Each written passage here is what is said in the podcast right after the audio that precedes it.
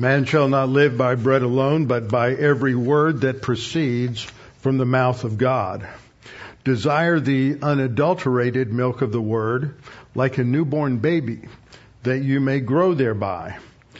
His divine power has given to us everything pertaining to life and godliness through the knowledge of him who called us by glory and virtue, which have given to us many uh, precious and exceedingly great promises, that through these we may be partakers of the divine nature, having escaped the corruption that is in the world through lust.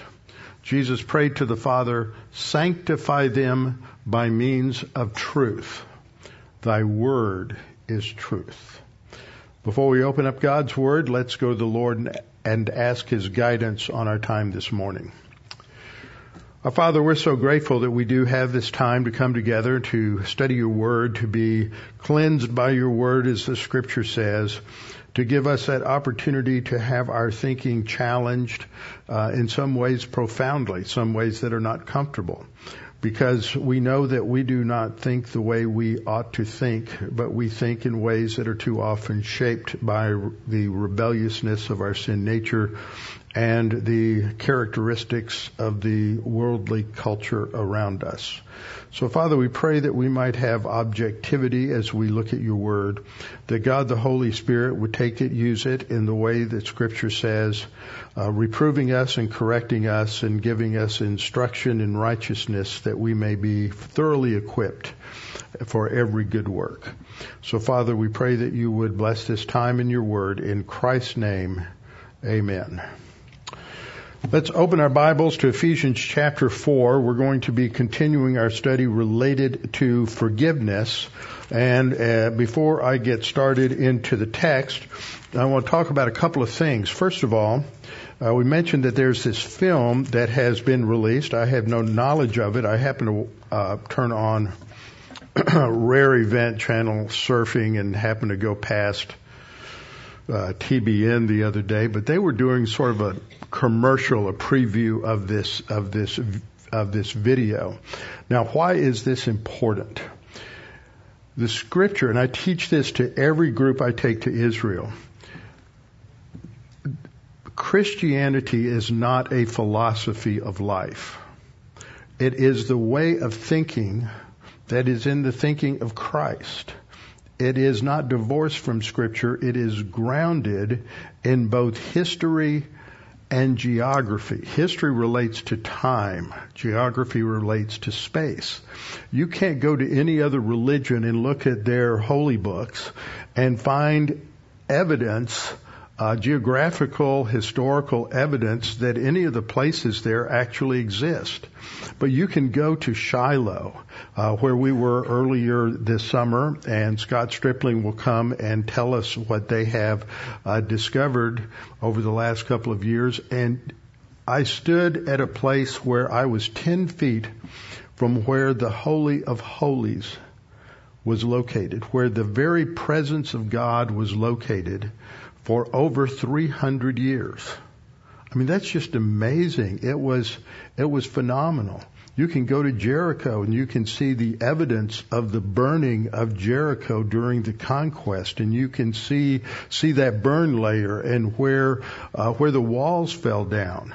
You can go to Jerusalem and you can walk the steps that Jesus walked. You can go to the place where uh, the praetorium was located, not the traditional location, and you can uh, come to understand the, the dynamics of what led up to the crucifixion.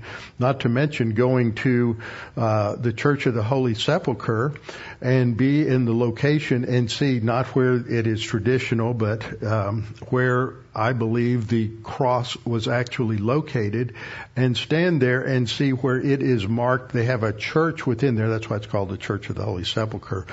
And at the um, uh, front of the church, behind a veil, there's a table for the mass, and in the middle of that table is a cross. And you stand where the traditional site is and you look through that gap and you can see that that is the the location the traditional location going back to the to the 4th century that this is where the cross was located. And then you walk just a few feet away and where the garden tomb was located. And if you go inside of the edicule, that is that edifice that covers where the tomb was, when they so renovated the edicule for the first time in about 170 years, uh, just uh, about what seven years ago.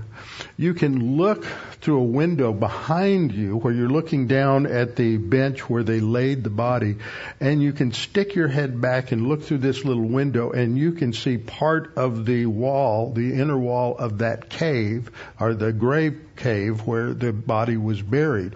For years, people were told that didn't exist. That the one of the Muslim rulers in around the um, 11th or 12th century just leveled it, but he didn't, and they didn't understand that until they re until they renovated the edicule this last year.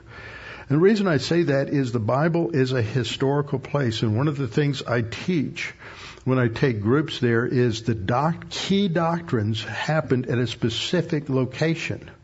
And you can go to those locations and study what was revealed there. One of the most magnificent is when you go up to Caesarea Philippi and you see this massive, massive rock escarpment and realize that the scripture tells us that Jesus took his disciples to that location, and he is there at Caesarea Philippi, where he asked Peter, Who do men say that I am? And Peter says, Well, some say you're Elijah, and some say you're John the Baptist. And Jesus says, Well, who do you say that I am? And he says, Well, you are, you are the Messiah. You are the Son of God. And Jesus said, On this rock, and he's not talking about anything that Peter said. He's talking about himself. All through the Old Testament, the rock is a title for God.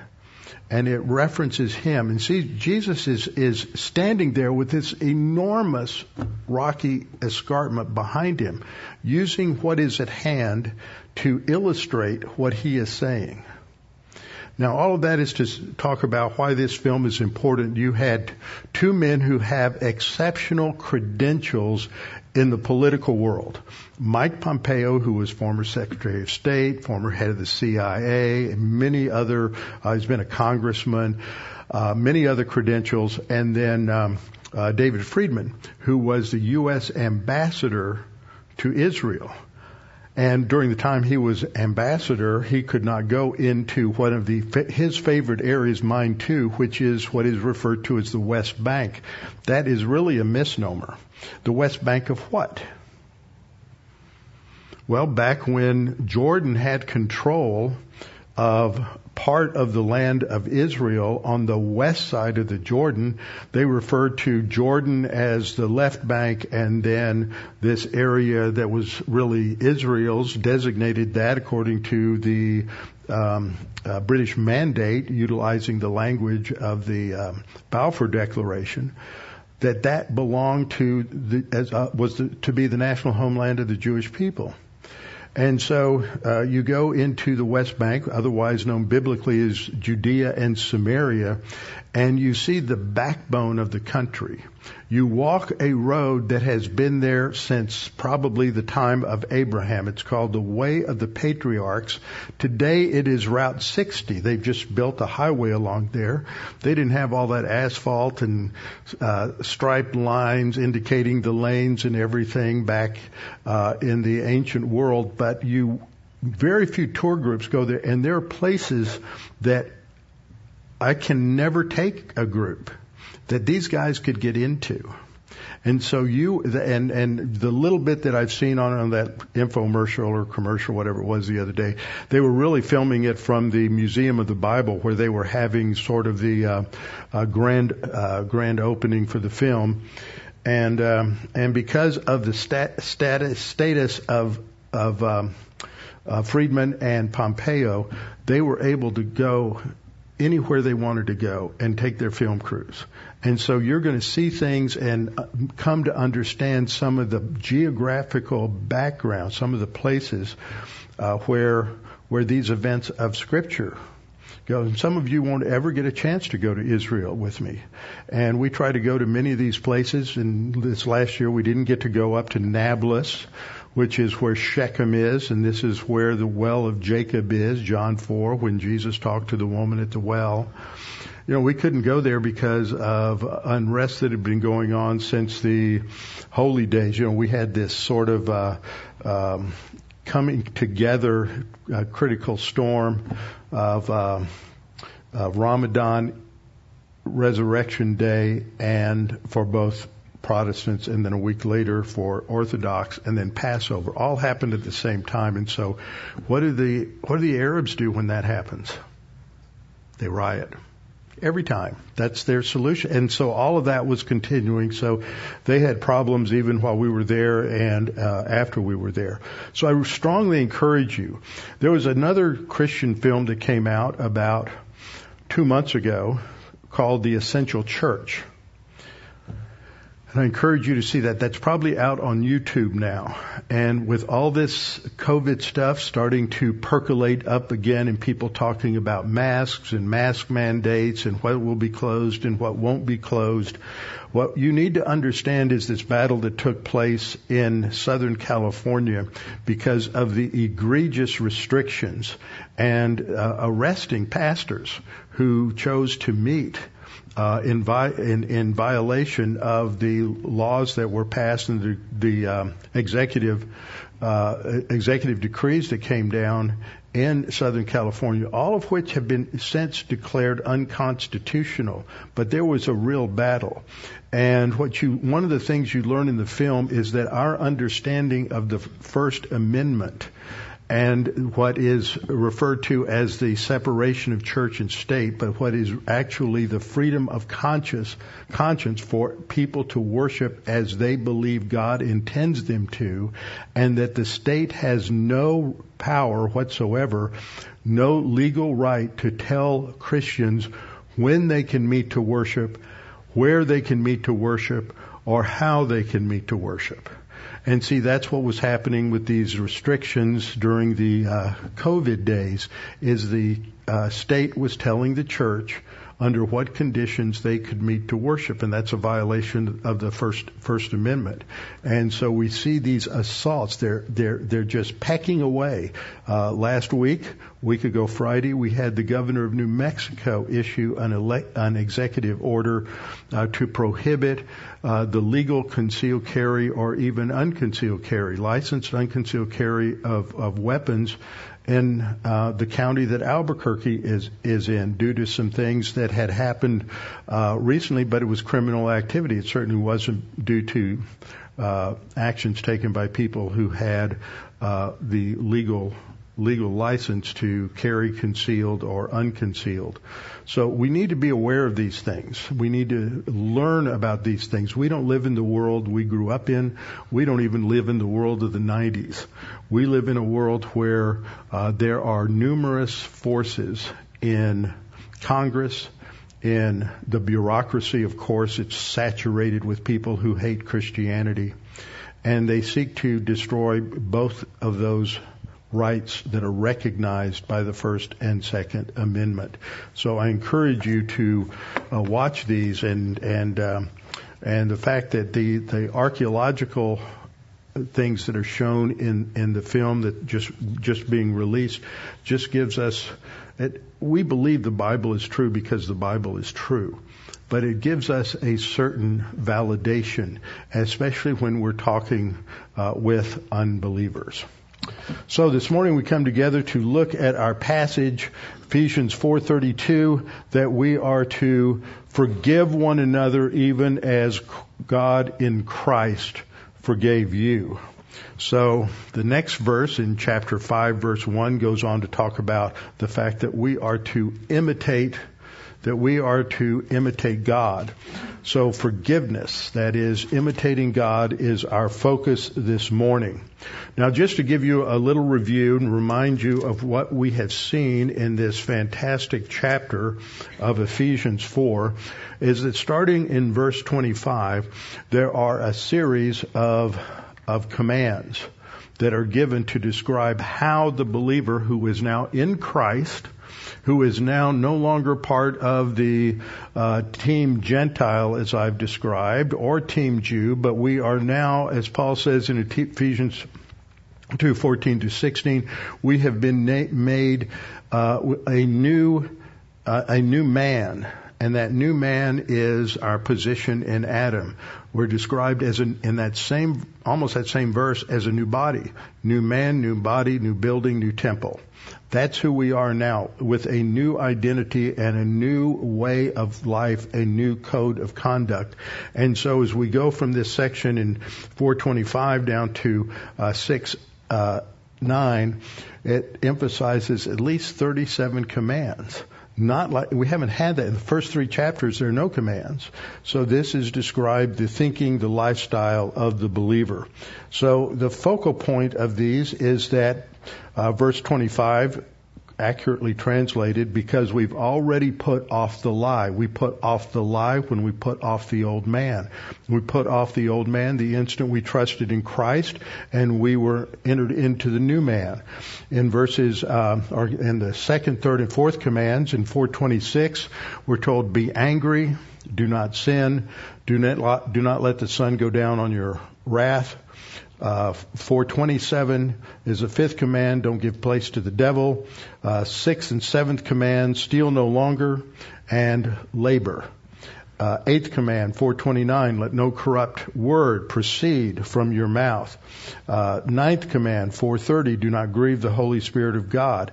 Tenth command, 431, let these things be put away from you. And then there's a list of mostly mental attitude sins, but also sins of the tongues and a couple of overt sins. Eleventh command, 432, uh, be kind to one another by forgiving. And 12 and 5.1, be imitators of God. That's our focus. So here's our verse. We have to think through this verse and what does it mean to forgive one another even as God in Christ forgave you. That comparison there, even as, has the same meaning in English as it has in the Greek. It is drawing a comparison, an analogy.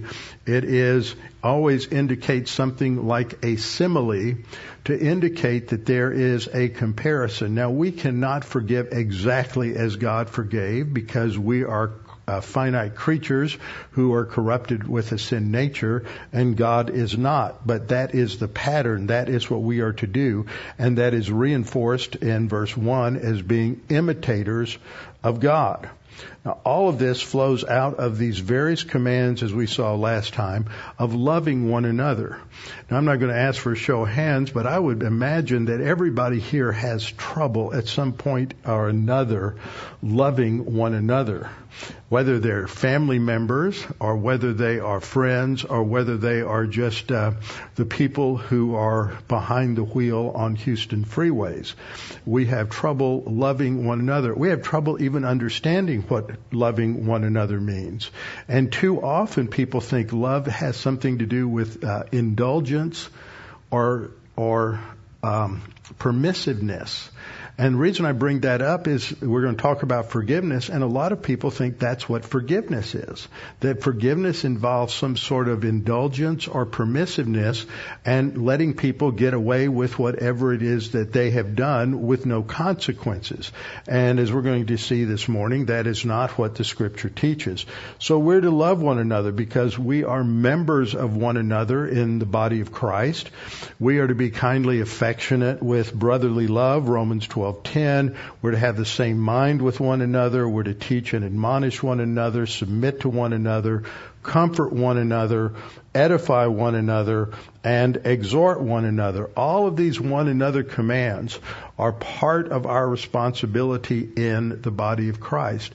And guess what? We can't do that on our own. The, the overall command is to love one another, and love is a fruit of the Spirit. It is a product of the Spirit. Galatians 5:22. Uh, the fruit of the Spirit is first of all love. That's the first attribute mentioned. And so part of loving one another uh, really is described by all of these other uh, one another commands. And that they're not options. These are not suggestions. These are commands to everybody in the body of Christ, but we can't do it on our own. We can't pull ourselves up by our spiritual bootstraps and somehow act like we really love each other. It is something that is supernaturally produced in us as a result of our walk by the Spirit, our walk by means of the truth and light of God's, of God's Word. So as we go through all these, we have the negatives, don't judge one another. Don't bite and devour one another, which is just emphasizing the maliciousness of judging one another and sins of the tongue. Not provoking or envying uh, one another. Not lying to one another or speaking evil of one another. And so, if we're honest, we don't do a good job of this. If we were to get a report card every six weeks, like we did when we were kids, with these character qualities graded uh, here in Houston, we were graded plus, you know, minus, check, or plus. And, you know, that was always something that was not pleasant to get that kind of evaluation. So, that brings us to our topic, which is forgiveness. We looked at this last time, but we, we need to be reminded of this. This is so important. The words that are translated forgive in the New Testament uh, are important to understand. They have two sort of meanings, two realms of meanings. One is the idea of releasing somebody from an obligation or from a debt uh, pardoning that debt, that has a financial sense to it. Uh, canceling a debt, that has a financial sense. And forgiveness, we speak about forgiving a loan. Maybe some of you have loaned money to friends or family and you have forgiven that loan. You have just given it to them uh, either right away or eventually. And it's important to understand that the literal meaning of these terms relates to that very sound image of canceling a debt. Keep that in mind. Then we have the word that is used in Ephesians 4:32, which is charizomai, which is based on the noun charis, which is the Greek word for grace. So charizomai is clearly also used as a synonym for afiemi and as a, with the idea of canceling a debt. It's used in a financial uh, context, but because of the idea of charis, of grace there, it's emphasizing the graciousness of forgiveness. That we're not forgiving somebody because they've earned it. We're not forgiving somebody because they deserve it.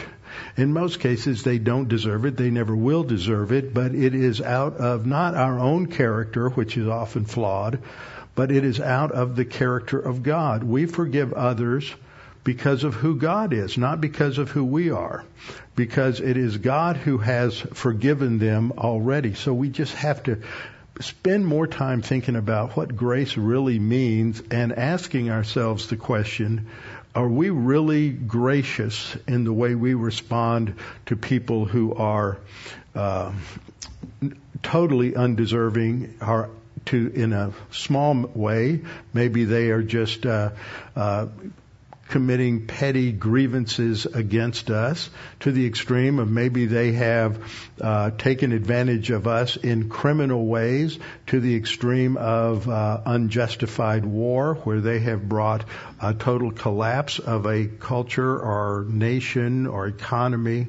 I think of the people in Ukraine and what uh, people I know over there and what they are going through and all of the dreams and visions, uh, the young people who are planning a, to go into university and college, get a career, get a job, and now they're on the front lines uh, fighting in a horrific war in the southeastern part of uh, of Ukraine, and their parents and people who've lost their homes and lost family members and all of that, and and then you think of even greater disasters such as the Holocaust and the murder of over six million Jews during the Second World War. How do you forgive somebody like that? And so you have to, we have to address those questions, understanding what the scripture says about that.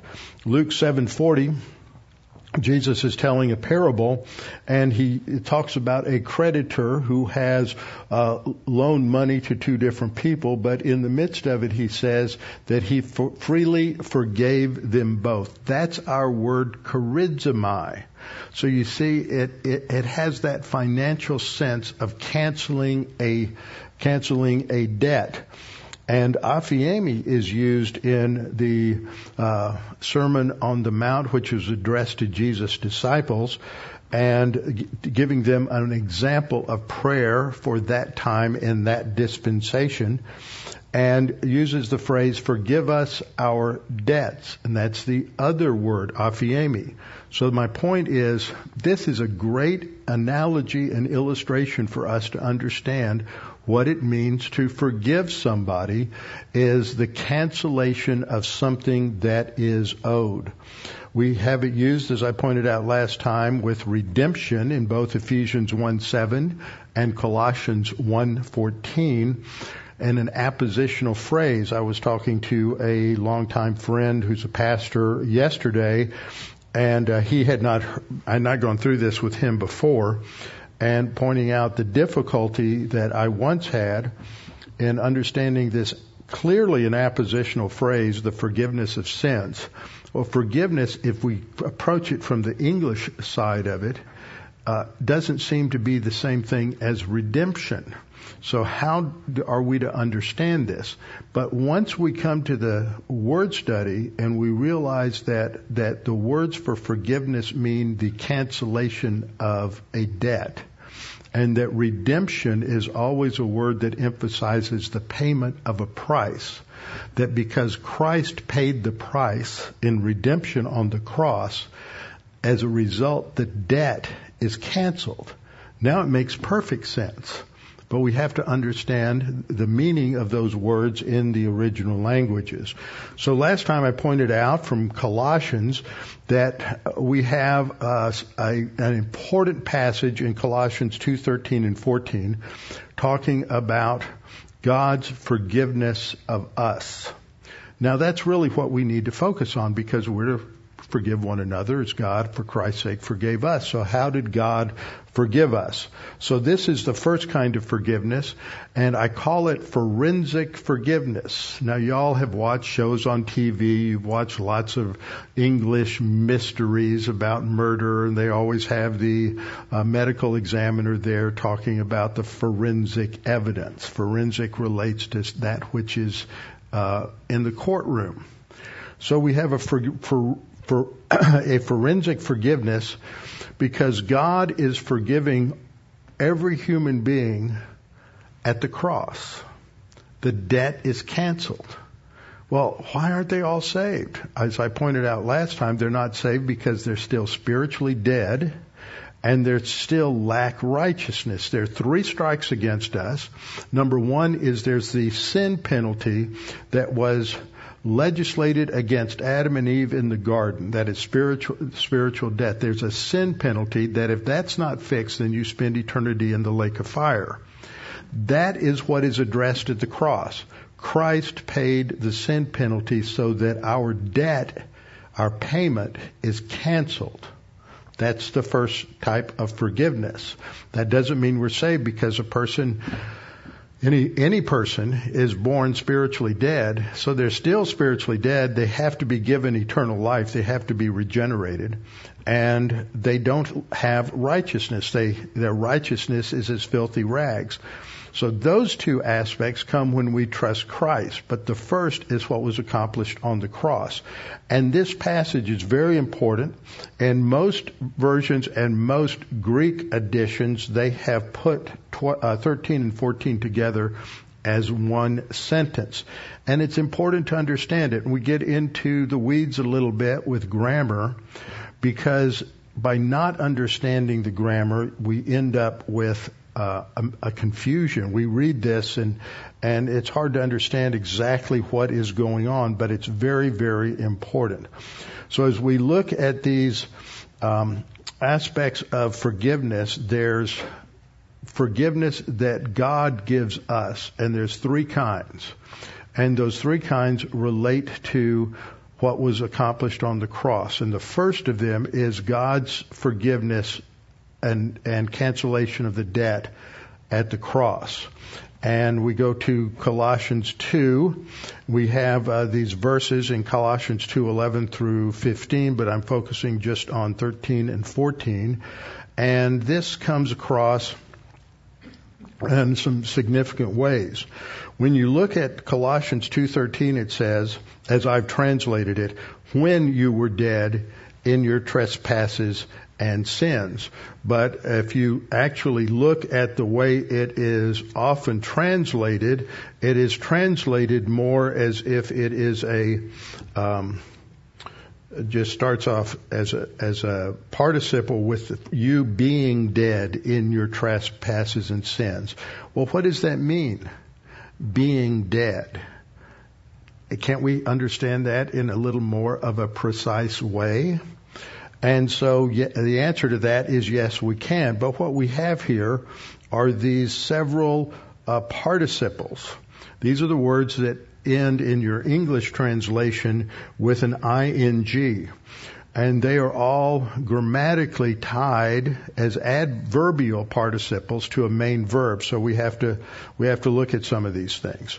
So in Colossians 2:13, as I pointed out last time, let me see, I redid some of these slides, but I didn't get rid of the old ones. I'm going to skip down to here. Wait a minute. Okay, we'll go here. We, we talk about the four categories of forgiveness. And the first is this forgiveness directed toward God, where the justice of God cancels the debt of sin. So I've called that forensic forgiveness.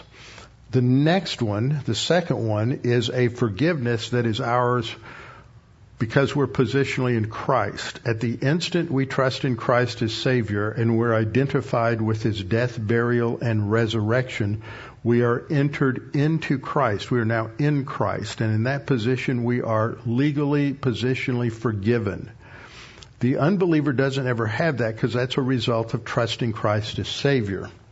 Then the third kind is experiential forgiveness. This is when we ask uh, when we claim 1 John 1 9 and we confess sin. When we admit our sins to God, then instantly He cleanses, He forgives us and cleanses us of all sin.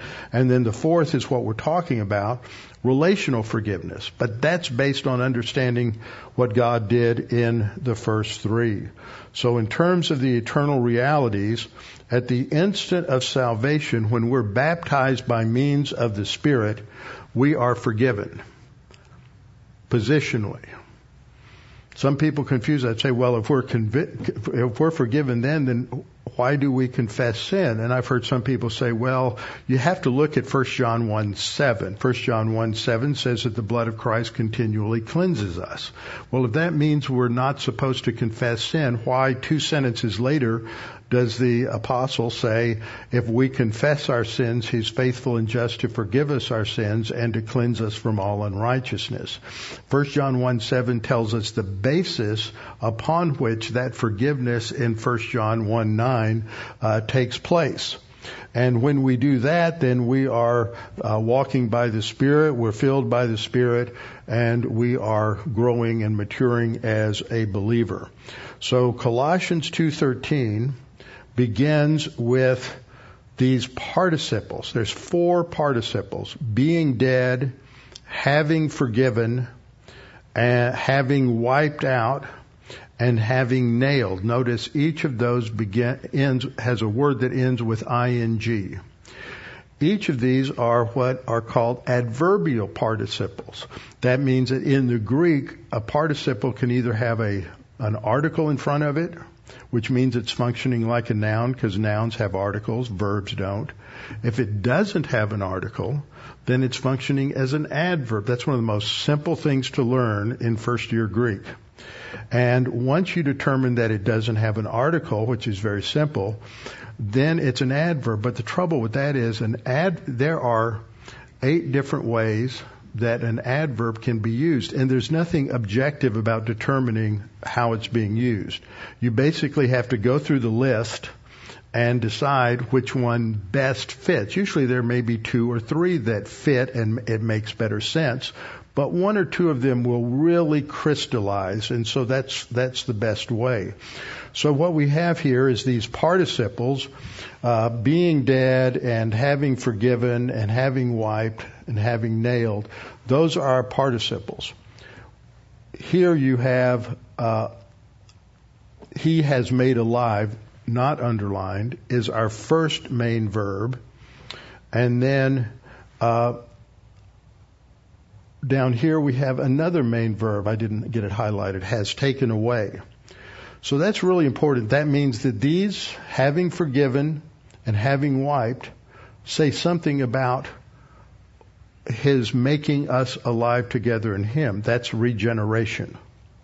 So we have to understand how those relate to our regeneration.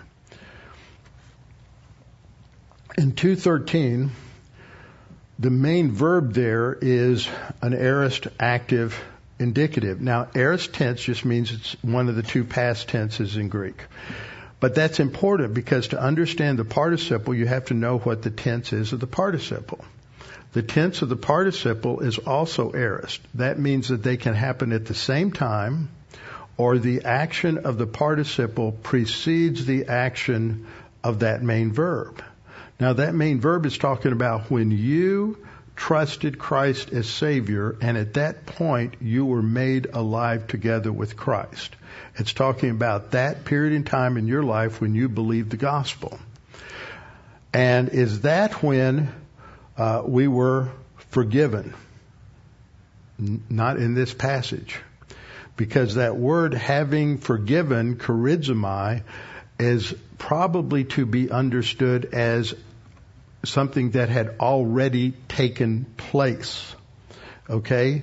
So we would translate it in a causal sense that he made us alive together with him. That happened the moment you trusted Christ as Savior because, so he was able to regenerate you because something had already happened. He canceled, he had already canceled all of your trespasses. When did he do that? Read the next verse. He did it when he nailed it to the cross. That didn't happen when you were saved. That happened in AD 33 when Christ died for the cross, for, for our sins. So what this tells us is that He's able to regenerate us today because at the cross, Christ canceled the sins objectively. He paid the penalty for our sins. And the word that is used there, that I've translated canceled, is charizomai. That's the same word we have here. So we have to understand this when we're going to apply Ephesians 4:32 that you are to forgive one another as God for Christ's sake forgave us. When did that happen? When did that charizomai forgiveness take place? Well, according to this, that's the foundation that occurred at the cross when Christ paid the penalty for our sins. Did we do anything to earn or deserve that? Not at all. Is that given to us because we had the right kind of appearance, or we had the right kind of skin color, or we had the right uh, income, we were in the right income bracket, or anything like that? Or that we went to the right denomination. None of that. It was because of God's grace. It was undeserved and unmerited. So Colossians 2:13 tells us that he regenerated us, he made us alive together with him, which is when you trusted Christ as savior, because he had already at the cross canceled our sins. They were paid for at the cross. Now, we get to the next verse. In 214 it says having wiped out the handwriting of requirements that was against us. That is often a better translation is found in a variety of versions which is the certificate of debt against us so that really fits with understanding this concept of charizomai forgiveness. It relates to the canceling of a debt. That is a debt owed by the penalty of sin. Now the word for having wiped is really a synonym for cancel. It's the Greek word ex alepho. The word alepho refers to anointing, but it's the day to day anointing when you get up in the morning and you wash your face and maybe you put on some sunscreen, you're anointing your face. That's alepho. It's a just everyday usage. The other word for anointing is uh, Christo, which is where we get the noun Christ, the anointed one. Uh, so that's just one sense. But when you add X in front of it, it changes the meaning. It has to do, and I love looking this up in the uh, lexicon. It means to blot something out, to totally erase it, to totally eradicate it or obliterate it. And then it says to remove something with no trace left. Now that's a great way to translate this word in this context. And when we do that, it looks like this when he obliterated the certificate of debt that was against us, leaving no trace. Isn't that great? At the cross, the, the certificate of debt against us because of sin is completely paid for. It, it's not, sin isn't the issue at salvation anymore. The issue is faith in Christ. So when he obliterated that certificate of debt that was against us, leaving no trace, uh, which was contrary to us, and then it says, and he has taken it out of the way. So this phrase right here is based on this verb, airo, and it's a perfect active indicative. Now, a perfect tense verb indicates a verb that was accomplished and, com- and finished in the past. When Jesus is on the cross, the last thing he says is that it's finished. It is completed. It's a perfect tense verb. It means it had already been accomplished. It wasn't in the process of still being accomplished. It was already accomplished. It was completed. It was finished. The payment was paid in full. And that's what this is describing by the, just the grammar, the perfect tense. He took it out of the way. He completely removed it. How did he do that?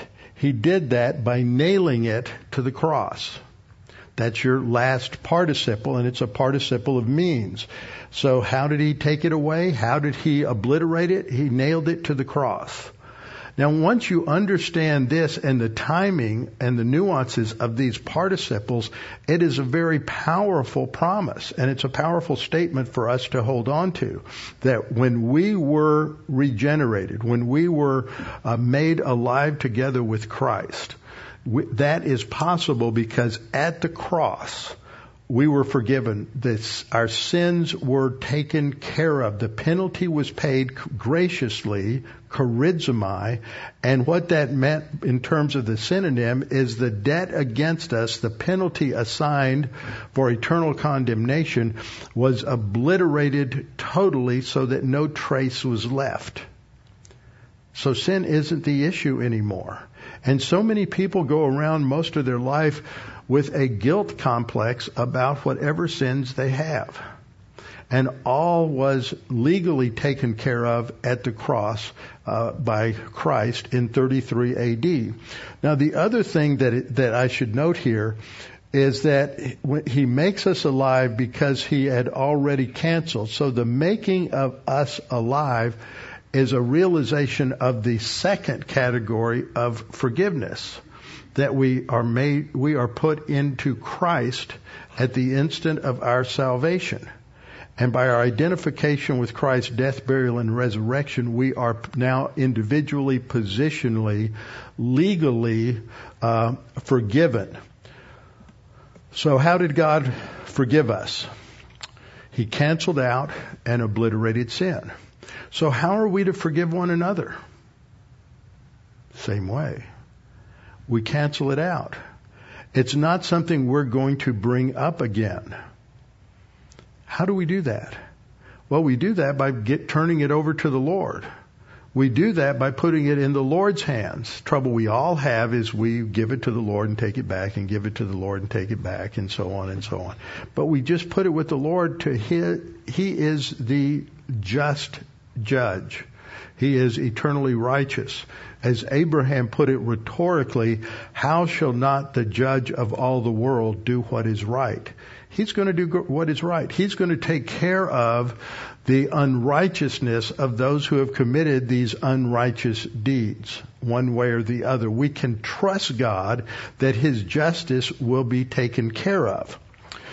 Now, when God forgives us, does He remember the sin? As we move into the second category of our of our pers- personal, or excuse me, positional forgiveness, and then third, the personal forgiveness when we confess sin. In Isaiah 38:17, Isaiah writes, "Indeed, it was for my own peace that I had great bitterness." So what are, what are those, that list of sins that we saw in Ephesians? The first thing that we are to put off is bitterness. And see, this is what often is the consequence when we are wronged, whether it's some minor thing like some guy cutting us off in traffic, or whether it's something major that we have been, uh, maybe there's been an assault, maybe somebody has defrauded us and uh, we've lost a tremendous amount of money, maybe somebody has lied about us and as a result of that we've lost a job or lost a career or many, many other things that could happen where somebody has done something that is absolutely and totally wrong. Uh, they were never justified in doing what they did, but they did it, and as a result of that, we have lost something. We have been the victims of something, we will say, but we're all victims of something. We're all victims of Adam's original sin, so we can't get sucked into the uh, victimology of the um, of the world around us.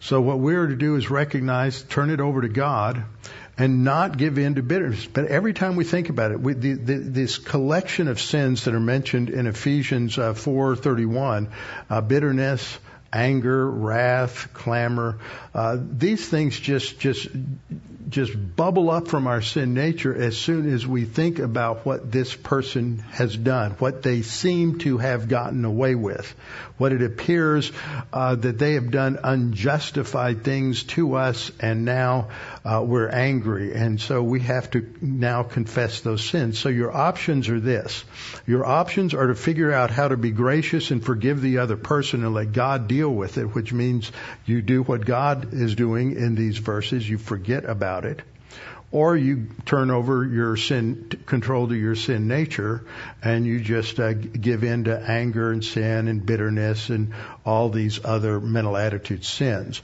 so when we confess sin to God he casts our sins behind his back he forgets about it. Now, you're very glad when God forgets about your sins. You've confessed them and you're very glad that he did that. But that person who did you wrong, you're not so happy that God forgives them.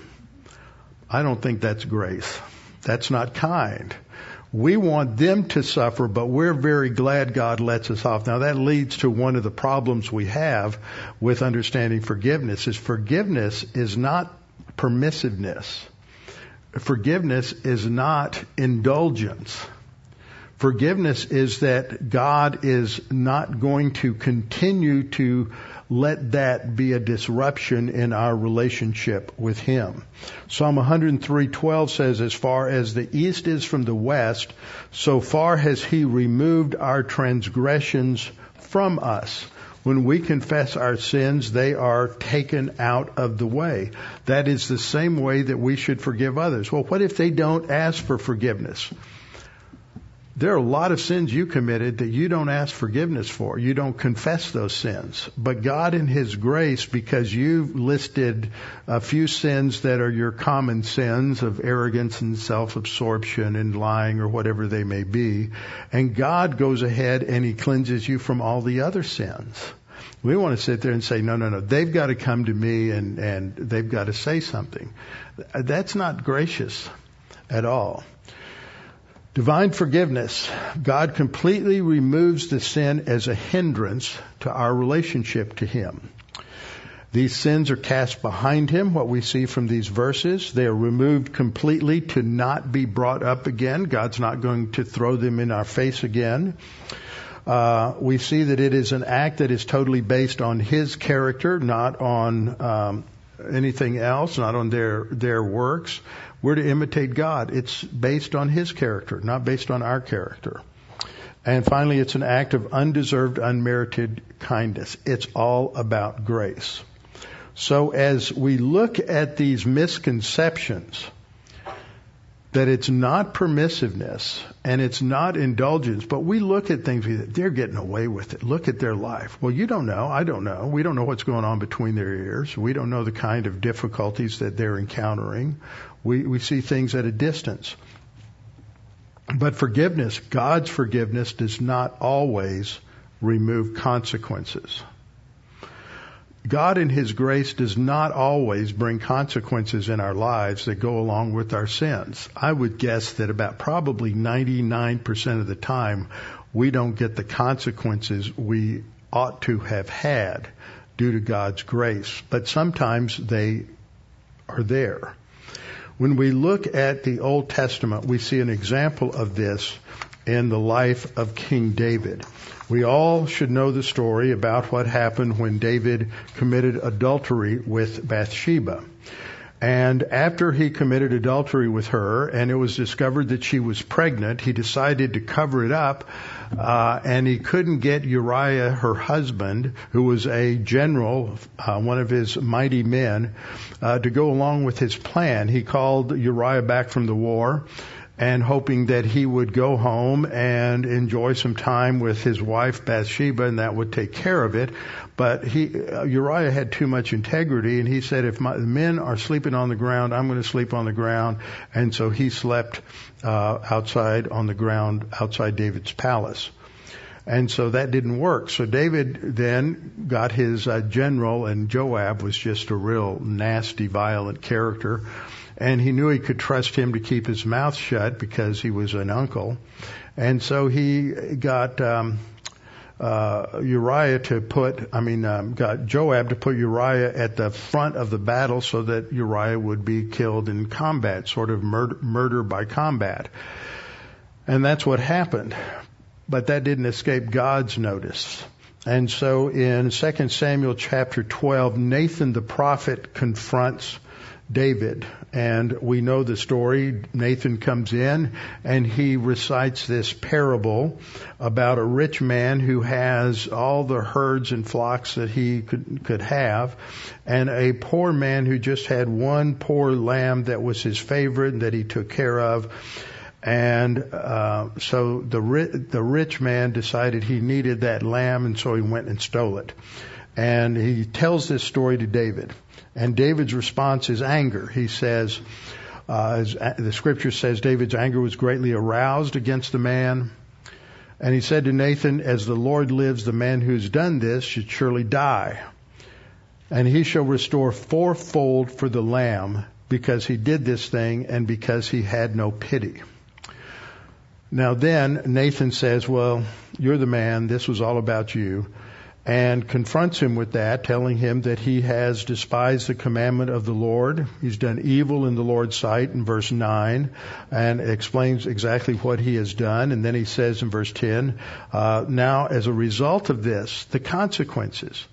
Now, God forgave David of the sin so that that did not intervene, interfere in their relationship with one another but there were consequences. Verse 10, Now therefore the sword shall never depart from your house because you have despised me and have taken the wife of Uriah the Hittite to be your wife. Thus says the Lord, Behold, I will raise up adversity against you from your own house, and I will take your wives before your eyes and give them to your neighbor, and he shall lie with your wives in the sight of this sun.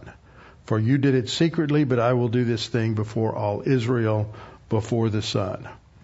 So what does David do? Well, he admits his sin. I have sinned against the Lord. Notice sin is against the Lord. Sin isn't against other people because sin is a violation of the standards of God, not the violation of human standards. He says, I've sinned against the Lord. And Nathan said to David, the Lord also has put away your sin. You shall not die. He's forgiven. And one consequence, according to the Mosaic law, was that if you committed adultery or conspired to commit murder, those were capital crimes. And God commuted the sentence there but not all consequences. Uh, Nathan goes on to say, because of this deed, you have given great occasion to the enemies of the Lord to blaspheme. The child also who is born to you shall surely die. So what we learn in this is that, first of all, sin is a violation of God's character, not human standards, and it's by, defined by a violation of God's character. That's why David says in 12:13, "I've sinned against the Lord," and in his confession psalm in Psalm 51:4, he says, "Against you and you only have I sinned, and done this evil in your sight." That's confession. Only God forgives sin. God forgives sin what somebody does to us is not maybe sin against God, but it's also just something they've done against us. But we have to recognize God's already, Christ has already paid the penalty for that sin. And God forgives. So David has for, totally forgiven. And he's been cleansed. This was his prayer in Psalm 51:10, created me a clean heart. Don't cast me away from your presence. Restore to me the joy of your salvation. But there were consequences. And the four consequences were fourfold. That's what he said about the parable and the rich man who stole the lamb. He said he should pay for it fourfold. Well, that's what's visited upon David. Number one, the baby died. Number two, his son Amnon raped his half sister Tamar. Tamar is a full blooded sister to his other son Absalom so Absalom sets things up and conspires using his servants to execute or assassinate Amnon. And then lastly, Amnon will lead a revolt against David and he will, in order to assert his authority over the kingdom and that he is now the ruler, he takes all of David's wives and concubines and he takes them up on the roof of the palace and, and has sex with them in public to demonstrate he's the king. So that's the exact fulfillment of God's punishment on, on David. So what we see here is that forgiveness is not permissiveness. Forgiveness does not mean you have to still pal around with somebody. Uh, that has done some horrible things perhaps to you. But forgiveness is you put it in God's hands. You're not going to get involved in bitterness and anger and resentment and that let that shape your mental attitude, but you're going to turn it over to the Lord which frees you to be kind and gracious to the person who doesn't deserve it any more than we deserve it. This is what it means to forgive as God forgave. We turn the person over to God for discipline and or judgment. Second, we don't necessarily have to return things to their previous status quo. Sometimes we just can't do that, but we don't get involved in mental attitude sins. And that's the third point. No, no bitterness, anger, resentment, gossip, slander, maligning, none of that we just turn it over to the Lord, and then we're free to be kind and gracious and generous uh, to the other person. So this is the point that we see here. We still have a couple of other things to study. We have to go to the Gospels to understand the answer to Peter's question, how many times should I forgive somebody? And we have a few other things to see on forgiveness so that we can understand this. But it is part of our spiritual life.